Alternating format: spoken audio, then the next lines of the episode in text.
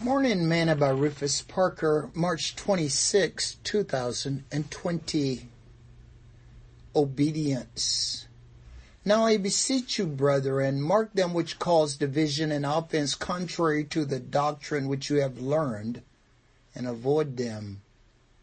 For they that are such serve not our Lord Jesus Christ, but their own belly, and by good words and fair speech deceive the hearts of the simple. For your obedience is come abroad unto all men. I am glad therefore on your behalf, but yet I would have you wise unto that which is good and simple concerning evil. And the God of peace shall bruise Satan under your feet shortly.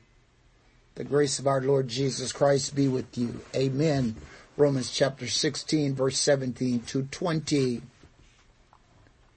Today's morsel.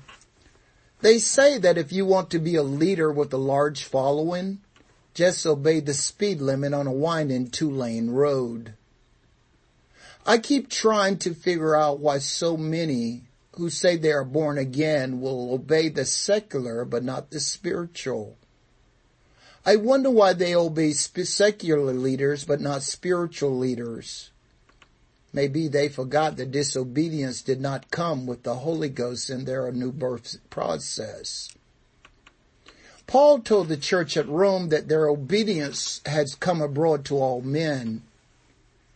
He began the book of Rome by telling them that first, I thank my God through Jesus Christ for you all, that your faith is spoken of throughout the whole world, Romans 1 verse 8. And now their obedience. First faith and then obedience. What lessons do we learn here?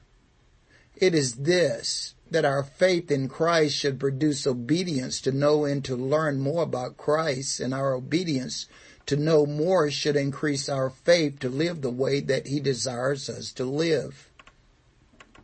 Obedience is better than sacrifice. Sing this song today. I want to live the way that he wants me to live. I want to give until there's just no more to give.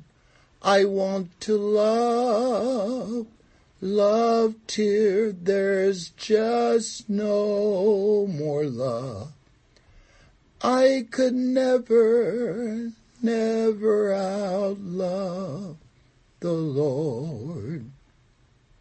Thought for today, to be a leader with a large following, just obey the speed limit on a winding two lane road.